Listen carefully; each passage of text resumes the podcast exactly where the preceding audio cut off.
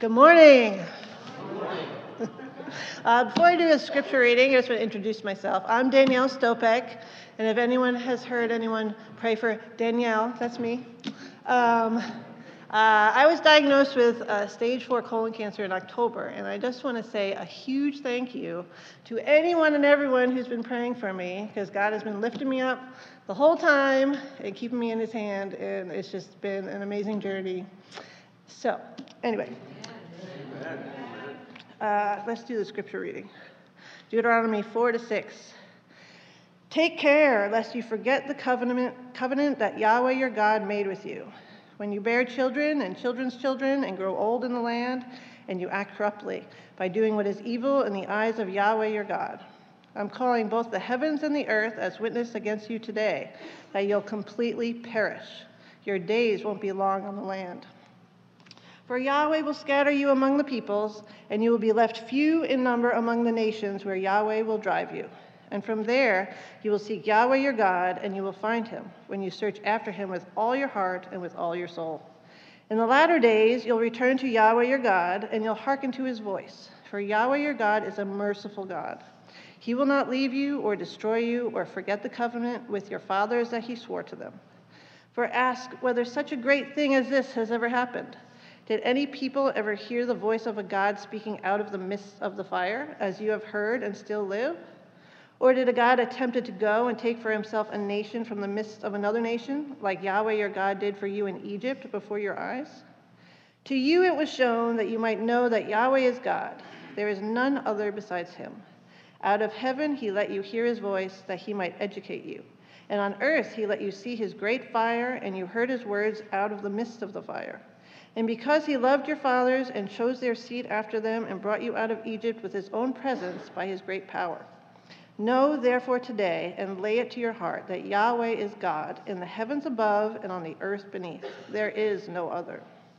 And you shall keep his instructions and his commands, which I'm telling each of you today, which will be good for you and for your children after you and Moses, and Moses summoned all Israel and said to them, Hear, Israel, the instructions and the judgments that I'm giving you today.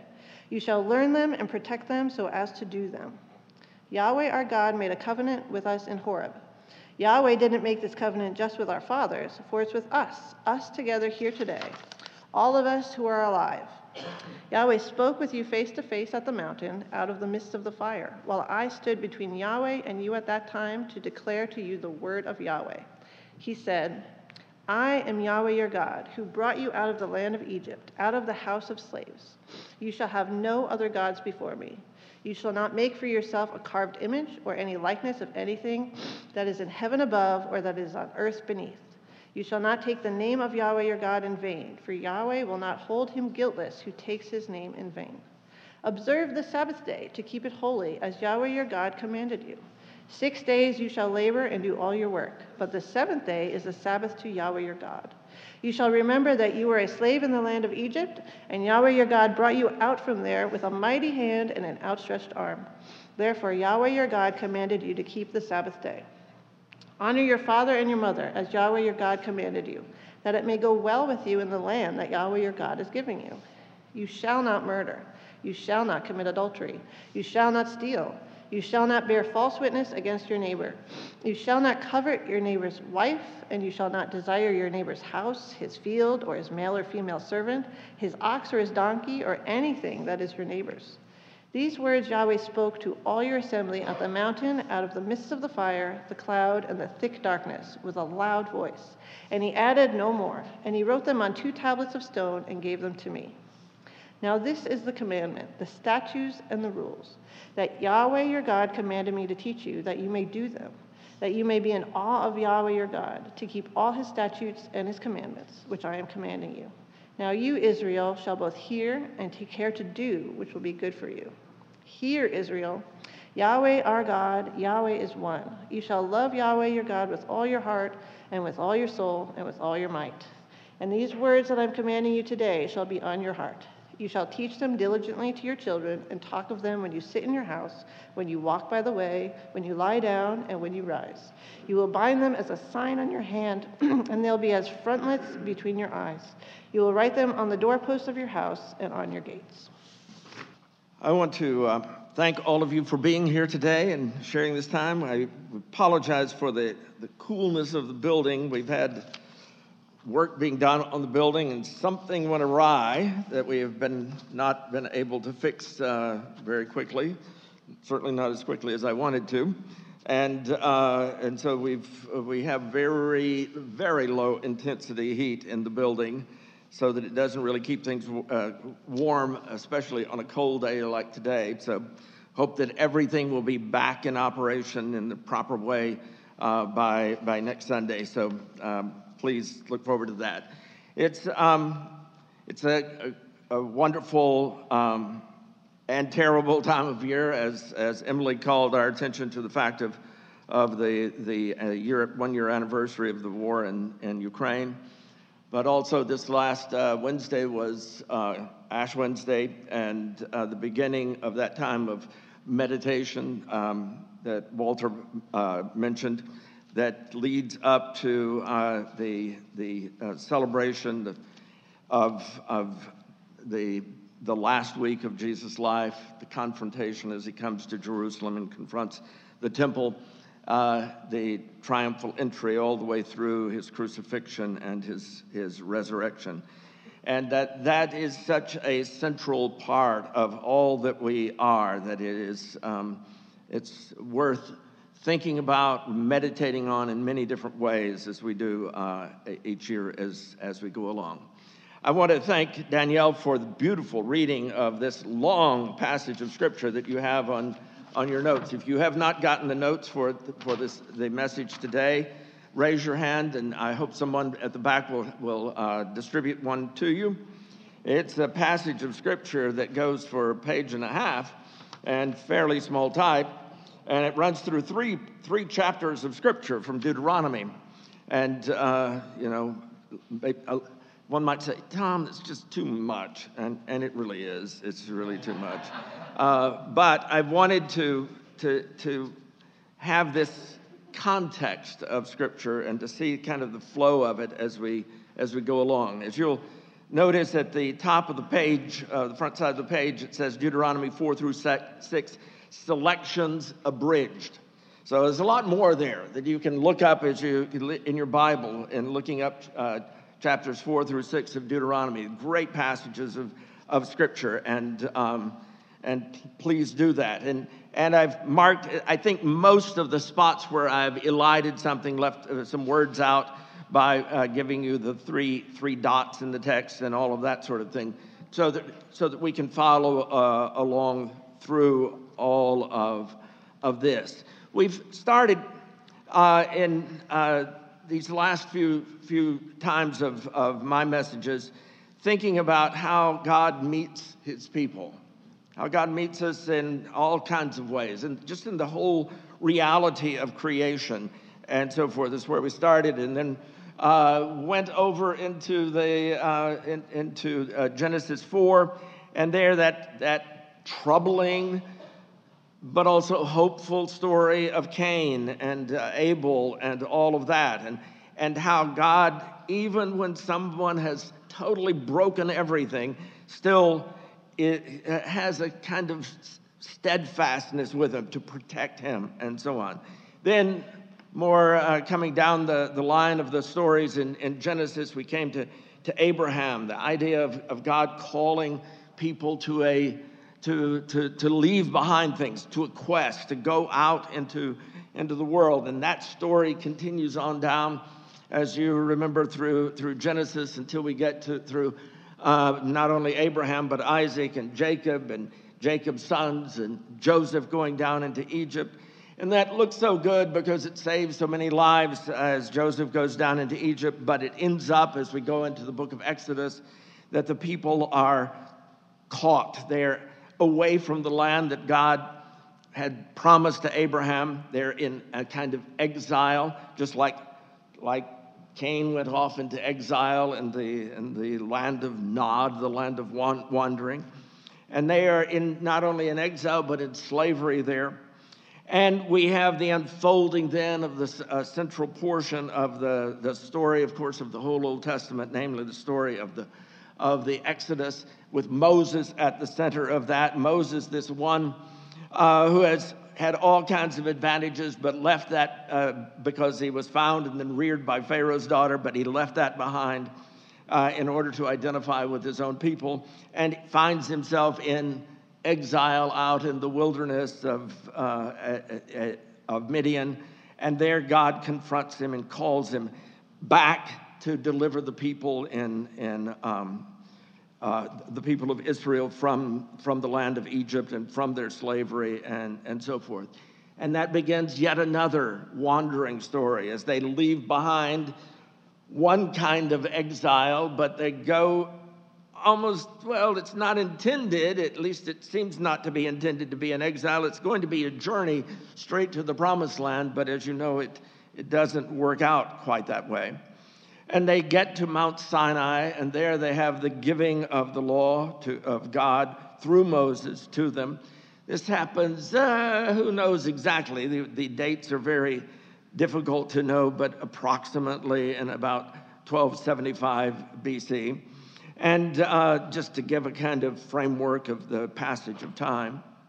And there on that mountain of Mount Sinai, God gives them uh, the law, some of the law, that what turns out to be the, the whole law, and, um, and also gives them instructions for the building of a, a movable place of worshiping the God who is on the move with Abraham. And on the move with Moses, on the move with the people of, of Israel. They build a tabernacle, a tent, a movable temple. But also, there's all, along with that, there's this other stuff that happens. The, the golden calf, even as they get the law, immediately, even before it comes to them, they break the law. And, and so we see the, the tension between these two sides of what God is doing with the people. They, they head out from, from uh, Sinai and head toward Canaan. They can go right in, but they want to spy out the land. Moses sends in the spies to see what the land is like, but the report comes back that it's such a strong place that they'll never be able to overcome it. And that's one of the problems that Israel has all the way through this time is that they they know about what God has done for them in the past, but they can can't bring themselves to believe that God will continue to do wonderful things for them in the future. And so they refuse to go in at first until God tells them that, uh, well, that means that you're going to be in exile, you're going to be wandering through this wilderness for 40 years. Ah, then they want to go in, they want to go in, they want to go in. We'll, we'll go, we'll go, we'll go, but it's too late. And so they do wander through the wilderness for 40 years since the time of the, of the Exodus. And that brings us down finally as one goes through the books of Numbers and, of course, some of Leviticus telling some of the story, and, and on down to Deuteronomy, where we are. We could, if we wanted to focus on the law, we could have focused on just on Exodus and done that uh, to some extent before. But it, today I wanted to sort of move to another place in the giving of the law and God's covenant with his people, namely to the end of that wandering in the, in the wilderness as they come right up to the gate of Canaan, so to speak, to, to the, they're just before they're reaching the river Jordan to cross over into it. And Moses has been told that he cannot enter it, but he gives these speeches to the, to the people of Israel. He gives them what we have in our Bibles as a Deuteronomy. Deutero meaning second, and nomos meaning law, second law, second giving of the law. And so we have it, it encapsulated, but from now, from a different kind of point of view, from the way it was given at, at Mount Sinai, where it was given with all the instructions about the tabernacle were given, and, and the book of the covenant and all of those kinds of things that were given at Mount Sinai. They've traveled now for 40 years. And as you remember the story, one of the purposes of that 40 years was that every single one of the grown men who could fight in their army at the time that they left the land of, of Egypt has now died.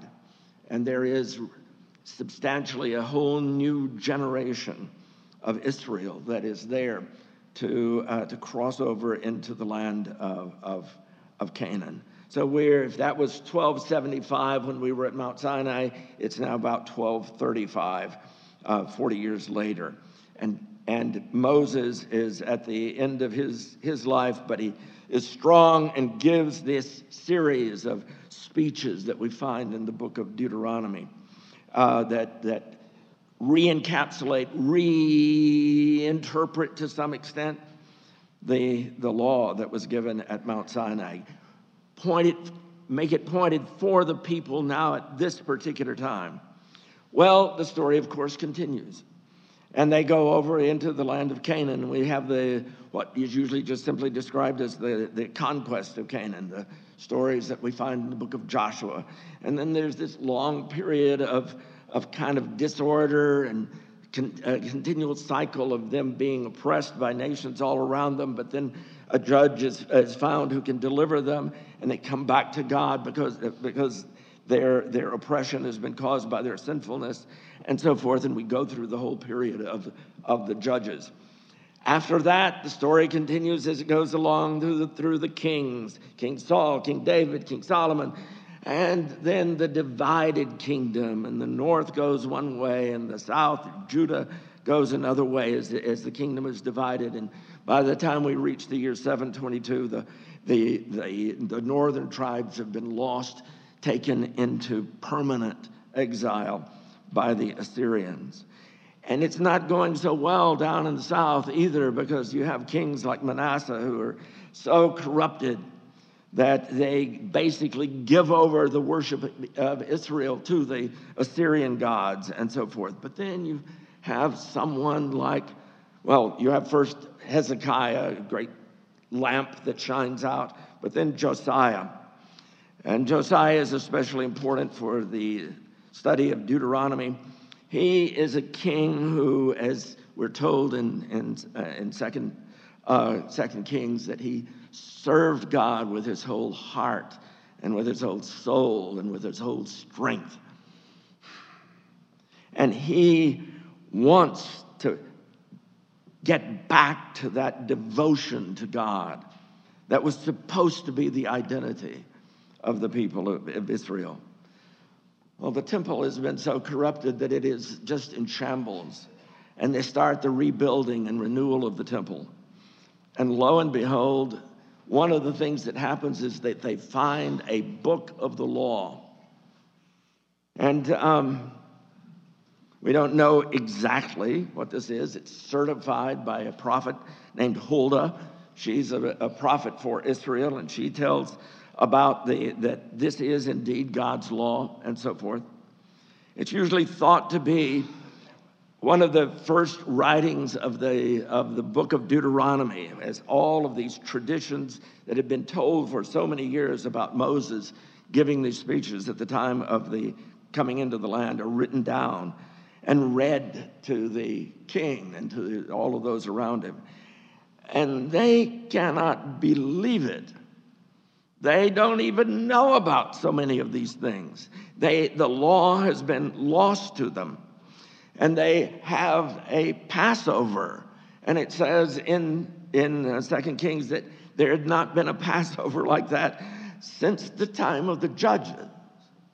Whew, that's a long time. We're now in about the year 620, 621, something like that. Think back, year 1235 was when Moses gave these speeches, and now they finally take written form and, and are found and become the basis for a renewal and restoration. But there's always this dark side of it too. That even as Huldah, the prophet, tells them that this is indeed the law of God, she says, but it's gone so far the corruption of the people, the corruption of the land, the corruption of, of, of Israel, of Judah, that destruction can't be stopped. And so, as one goes along, Josiah, as it turns out, is the last really independent king of, of Judah, the last in the line of David that comes down. After him, they're always under the thumb of somebody from Egypt at first, and then, then Babylon, and then it goes on to Persia, and then to the Greeks, and so on, all the way down to the Romans by the time we get to the New Testament. There is not really any time when there is a true descendant of David that's on the throne after Josiah, though they do have some vassal kings that are there. And in the midst of that, there is this time when Babylon comes and attacks and destroys the temple, 586 BC. And already the process has begun of taking all of the leaders of Judah into exile. And they are off in Babylon. And the temple is in shambles, and Jerusalem is in shambles, and the whole the people are in shambles as it is. But in that situation of exile and all the horror, the negativity that, that that brings with the loss of the temple, the loss of the kingdom, the loss of self government, the loss of identity, of being slaves once again, or at least being captives once again to a, uh, to a foreign power. It's there that this process that had that had brought together those traditions about, about Moses into the book of Deuteronomy, the early stages of that book, they go on and bring together so many of the other traditions. And by the time we reach about 550, these books of the Torah, the five books of Moses, Genesis, Exodus, Leviticus, Numbers, and Deuteronomy, are put together. Not that they, those traditions had not been around for ages, but they are put together and written down, and they become scripture. They become something that the people can read and know and use to, to uh, define their, their lives. And so that's the character of Deuteronomy as we come and read it. It is this ancient tradition, a deep tradition, now written, but then sort of like the Gospels, the Gospel of Mark is written, and then Matthew and Luke expand on it. So Deuteronomy seems to have been expanded. And you find within the book of Deuteronomy kind of references and side references, and sometimes quite explicit references to the situation of the people in, in exile. It's that expansion in exile as it becomes part of Scripture to define God's people. And in that process, Israel regains its identity in that exile, seeking God with heart and soul. And that's what is there, is one of the reasons I wanted to include this section from chapter 4, verses 23 to, through 31. It, you would think that Moses, as he was talking to the people as they're just about to go in, would be all encouragement. But it's very striking all the way through that Moses doesn't have any, any thought that this is that this whole thing that he's been doing with the people is actually going to work as far as the people are concerned. They are going to fall down, they are going to forget, they are going to turn away, and it's going to come to a bad end. So, where we start is take care lest you forget the covenant that Yahweh your God made with you when you have children and children's children. You grow old in the land. You act corruptly. You make, you make idols, as they certainly did. You do what's evil in the eyes of Yahweh. I'm calling heaven and earth to witness against you. You won't survive long, you will perish. And then verse 27 For Yahweh will scatter you among the peoples. You will be left few in number among the nations, like in that vast empire of Babylon, where Yahweh will drive you. But the surprising thing, at least to me, is verse 29 there of chapter 4, verse, uh, the, section that's marked on your sheet is 4 23 to 31. Verse 29 From there, in the exile, not, not when they were strong and had their own king and kingdom, not when they were running everything and thought of themselves as invincible because they thought God would protect them always. But from there, when you, as it were, hit bottom, when you were in exile, there you will seek Yahweh your God and you will find him. When you search after him with all your heart and with all your soul. It reminds you perhaps of one of the most famous passages of, of Jeremiah in, in chapter 29 as he urges the people to seek God and to find him, search for him with all their heart and soul. In the latter days, he says, you'll return to Yahweh your God and you'll hearken to his voice. For Yahweh your God is a merciful God. He will not leave you or destroy you or forget the covenant with your fathers that he swore uh, to them. God is always going to be there, like with Cain, even though Cain is wandering in the far off regions of wandering, still God's protection is there with him. And even more so now with God's people, even when they have thrown away everything under Manasseh, when they have corrupted the temple so that they don't even know that the law exists. You will return. You'll seek God, and God will come to you and hearken to you. And so the idea that is here as we as we are in this book of Deuteronomy, it is that of that search, that quest, that discovering of God and discovering him to be merciful and faithful to his covenant, that he's going to stay with his people even when they have gone to the rock bottom, as it were, of all that they, that they um, have, have, have, have done and could do over against God. And as one then moves through this, these, this early section of, of Deuteronomy, as Moses is talking to the people, it not only has that dark element. It's not just all enthusiasm and we're going to go in there and we're going to conquer these people and we're going to be so strong and we're going to be so good and we've got God on our side and everything's going to be wonderful. It's much more, we're going to go through the darkness. And there is where we will find our dependence and what our real strength is. And so, as one comes to the, the next section, chapter 4, verses 32 to 40, and um, there you read that section, you see where the commandments that are going to come to uh, that we're going to come to in a, in a little bit. The ten commandments and other commandments are there. What they're for. And moses says just just think about it. The, the, the whole basis of all of this is teaching. It is this fundamental teaching. The teaching about god and bringing you to see and to know, to sense in your deepest being about God. And this, this is, uh, so it, he introduces this. It's going to be the first commandment of the Ten Commandments, and maybe the second and the third as well. It's also going to be there in the Shema, the Hero Israel, the Lord our God, the Lord is one.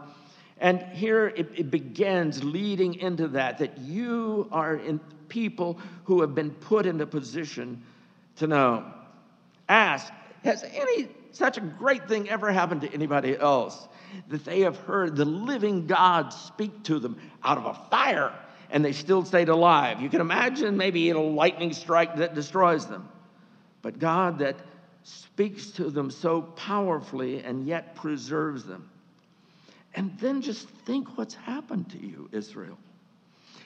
Do you have a story anywhere of a God that goes and takes his little people, his big people, his people for the whole world, as out of a group of slaves that are inside the control of another powerful nation. Did any God ever attempt to do that and take for himself as God did for you? God has shown himself to them in a way that they could understand, so that they could, in their own terms, see God's uniqueness, his uniqueness for people. And we've seen that all along. We've seen it as God came to Abraham, as he came in the Exodus itself, at Mount Sinai, and so forth. And the aim of all of that is education To you it was shown, the, that is, God, the, what God has done for them, that you might know that Yahweh is God. There is none other besides him. Out of heaven he let you hear his voice, that he might train you, that he might educate you. And on earth he let you see his great fire, and you heard his words out of the midst of the fire. Now, maybe not everybody would be impressed by that, but it, this was exactly what Israel needed at that time. And because he loved your fathers and chose their seed after them and brought you out of Egypt with his own presence and by his own power. Know therefore today, lay it to your heart that Yahweh is God in the heavens above and on earth beneath. There is no other. So you shall keep his instructions, his commands, which I'm telling each of you today, which will be good for you and for your children after you. That education that God wants them to see something that now it's hard to find among the nations of the earth. In fact, it's impossible to find. All around the other nations have their own gods, and all of those gods are human gods. They're gods within the structure of the, of the world. They're gods within nature. They, in fact, are often human powers, enslaving powers, the, the deification of the king, and so on. And so it is that the idea that, that, that, that uh, Moses is saying there are no other gods is not true. I mean, Moses is not saying there are no other gods, but the other gods are not God. People worship all kinds of things people in our own day worship all kinds of things from the power that brings about a war in Ukraine to the, the money that we follow day by day uh, uh, in our own lives to all kinds of elements of our lives that define us our ethnicity, our family, our race, our uh, you know, structures of control, and all kinds of things that we, we worship and give our lives for. But those gods are not God. There is only one. And that God acts first in love. He loved your fathers and chose their seed. And he, and he promises to them and gives them his own power, his own presence, his own deliverance, so that Israel and the world may learn. May learn. It's for this perceiving of something that could not be, or I don't know whether it could have been, but was not done for the world as a whole, but done through Abraham, through this line of God revealing himself. One God, beyond everything, the basis of all existence, but at the same time pervading all. And this God loving his creation and loving his, his people. And so, as one, we have to hasten on, have one uh, goes forward in, in this series of, of, of texts to the, the next text that uh, starts with Deuteronomy 5, chapter, uh, chapter 5, verse 1 and, and following. Um, there, it starts off in this interesting and striking way as Moses is they're about to go into the land of, uh, or the people are there about to go into the land of Canaan. Moses will not go.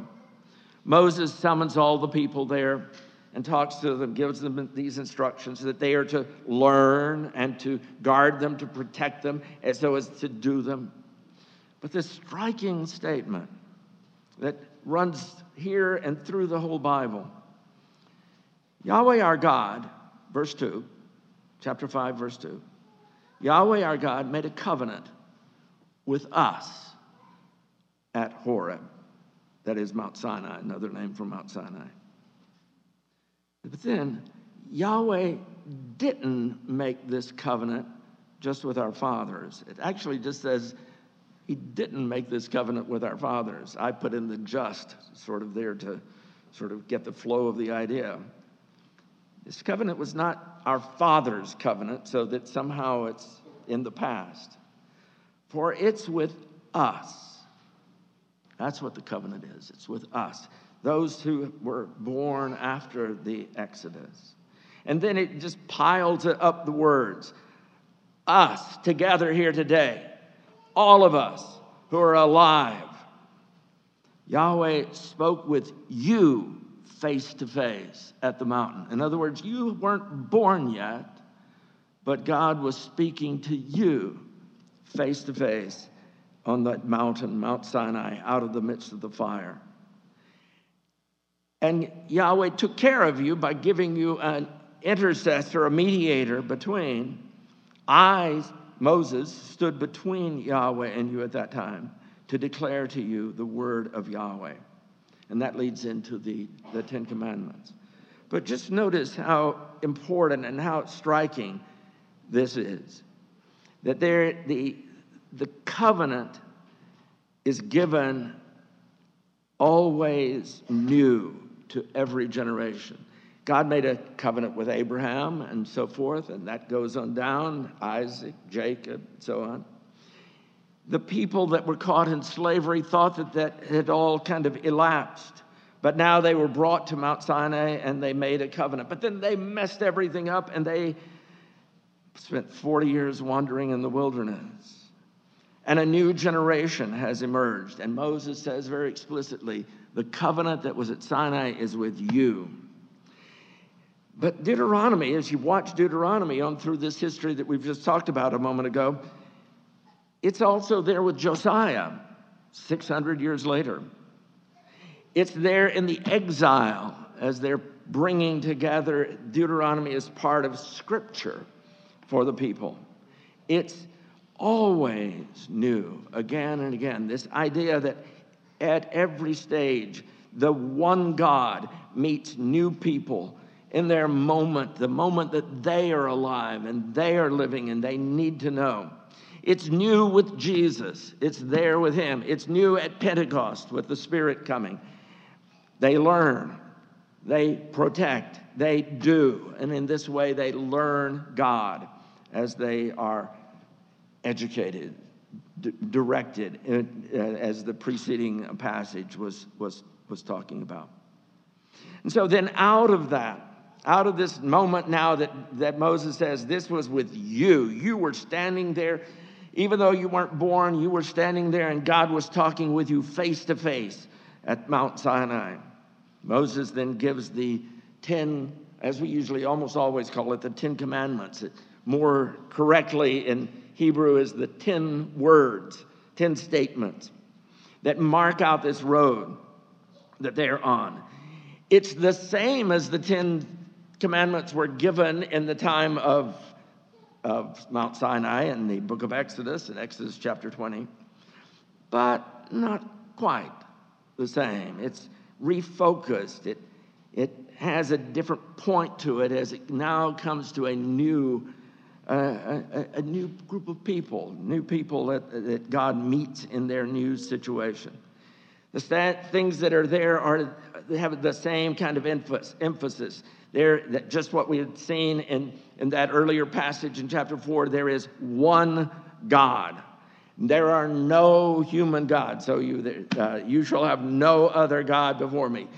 It more literally is, there shall be to you no God in my presence. When you know me, it, it makes every other possible God a non God. And then you shall have awe at the identity, the name of God, not take the name Yahweh in vain. So, all of those we recognize from the book of Exodus and so forth, and the same emphasis that was, has been emphasized. But then notice the, the, the, um, the fourth of the commandments, beginning in verse 12. Observe the Sabbath day to keep it holy. Well, that's the same so far as Yahweh your, your God commanded you. Six days you shall labor and do all your work, but the seventh day is a Sabbath to Yahweh your God. And then, but then down just a little bit, it's rather a long explanation. It doesn't say, because I did this in creation, but it says, remember that you were a slave. Uh oh, because all of the people, the adults there, were born after they got out of slavery. But just as Yahweh spoke to them face to face, you remember you were a slave. That condition of your ancestors, that human condition. You were a slave in the land of Egypt, and Yahweh your God brought you out from there with a mighty hand and an outstretched arm. Therefore, Yahweh your God commanded you to keep the Sabbath day. God does not command work, work, work. He doesn't make the, the work days holy and you should work, work for your living and everything. He commands rest. And he wants them to remember it in the context of something that they have not ex- themselves experienced, but that they know is part of their story. You were slaves. I was a slave in Egypt. And so I, I respond to what God has, has given me. He does not command me work, but He commands rest. Remember slavery. Remember the deliverances of that. Imitate it. Do it for your own workers, your own children, your own self, your own life. Imitate it. Imitate what God has done. And then we won't go through all of the Ten Commandments because it's far take t- far too long to go go into that. But it's they give us this this um, a, a, a, well, sort of I think of them as kind of giving us a markers uh, that mark out a, a road, as I indicated there in the subtitle there. Mark out a road for a good life. It's, it's all within the framework of the kind of life that these people are, are living and in the world and culture that they are. And as one goes through them, one can find over and over again things that are a little bit strange to us and uh, not sometimes not a little bit strange, but re- really strange. Honor your father and mother. Great, great commandment. And certainly, as a father, I, I really believe in that. But I know there's lots of situations where fathers and mothers have not been good guides for people. Just think of the story of Ruth and her father and mother left behind in Moab. And she for, forsakes her family and goes to Israel with, with Naomi and becomes, becomes one of the, a part of the, the line, one of the ancestors of David and so forth. All of these are commands that fit that situation, but even in themselves have uh, within the scriptures critiques with, with them. You shall not murder, or you shall not kill, or which one is it, and how do we understand that?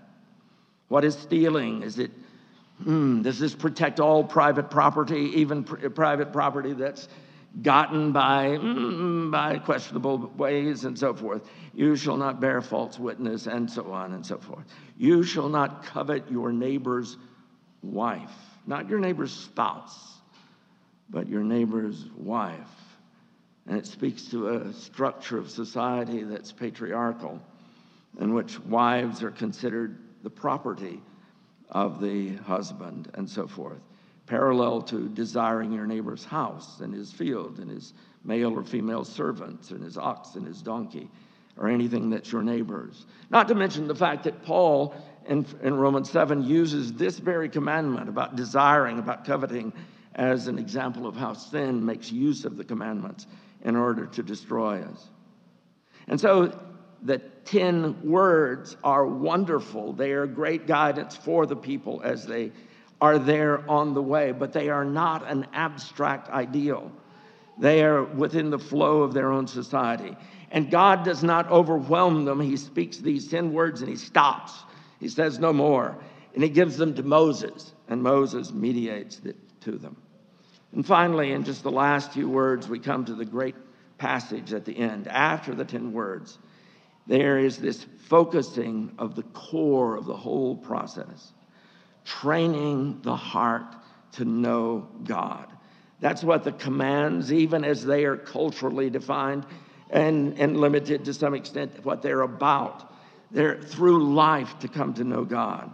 God loved, God chose, God delivered, and Israel responds, learning awe before God, learning God's intent, learning to, to, to, to know that God alone is God and that awe some, often translated as fear of the Lord is that taking God so seriously that I know that it causes eh, it causes goosebumps on my body. It causes me to take it entirely seriously.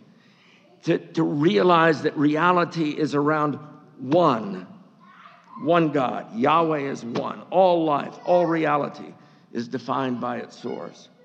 And that God's love, God's choosing of us, brings about our love in response, just as, as John would say later on in First John. That love of God, God flows from who God is and what God has done. Hear, Israel, Yahweh our God, Yahweh is one. You shall love Yahweh your God with all your heart and with all your soul and with all your might, all your strength. In the New Testament, when this is quoted, the word heart is more identified with, with emotions than it was at the time that, uh, of Moses and the time of the Old Testament. And it kind of gets split up into heart and mind. So you have in the quotations of it four of them heart, soul, strength, and mind. But all, always looking at that. God is the center of everything, center of your existence, center of everything that exists, and all of your deliverance. And out of that, you respond in love. That love encompasses all of life and it brings about good, as it says there in the, in the words that follow up from that. You need to think about them. You need to teach these things. You need to understand them. You need to reflect on. You need to realize that this is the world. This is the true world. This is what, what is real. And you live within it. And so we live it, we teach it, we breathe it, it is a life giving reality as it flows out of that.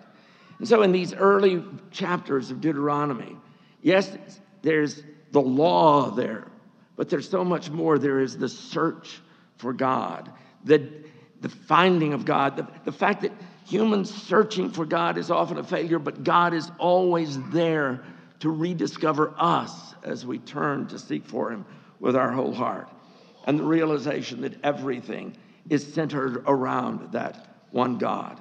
And so that flows from Moses to Josiah to the exile and on down to someone coming to Jesus and asking, What's the greatest commandment? And Jesus says, Doesn't, doesn't it at all say, Oh, they're all the same?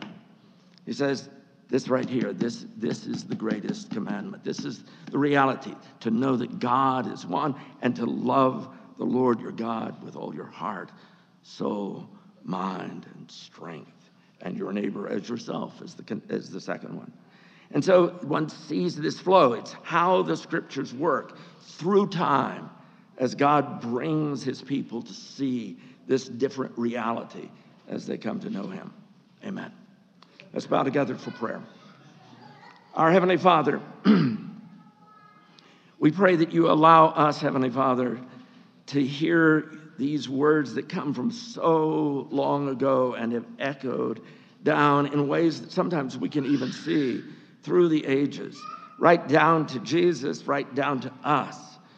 Allow us to know that, that your covenant was made with us, us who are alive today, and that that reality of one God is our reality, and that we know you because of your love and deliverance of us. Help us, Heavenly Father, to be in that same line of your faithfulness and righteousness that Moses was, and Josiah was, and Isaiah was, and of course, Jesus and all those after him. Help us to learn that we may know you, the one God. In the name of Jesus, we pray. Amen. Amen. Amen. Thank you so much for sharing this time. I want us to conclude, if you would, by just reading a few of these words once again. Would you stand?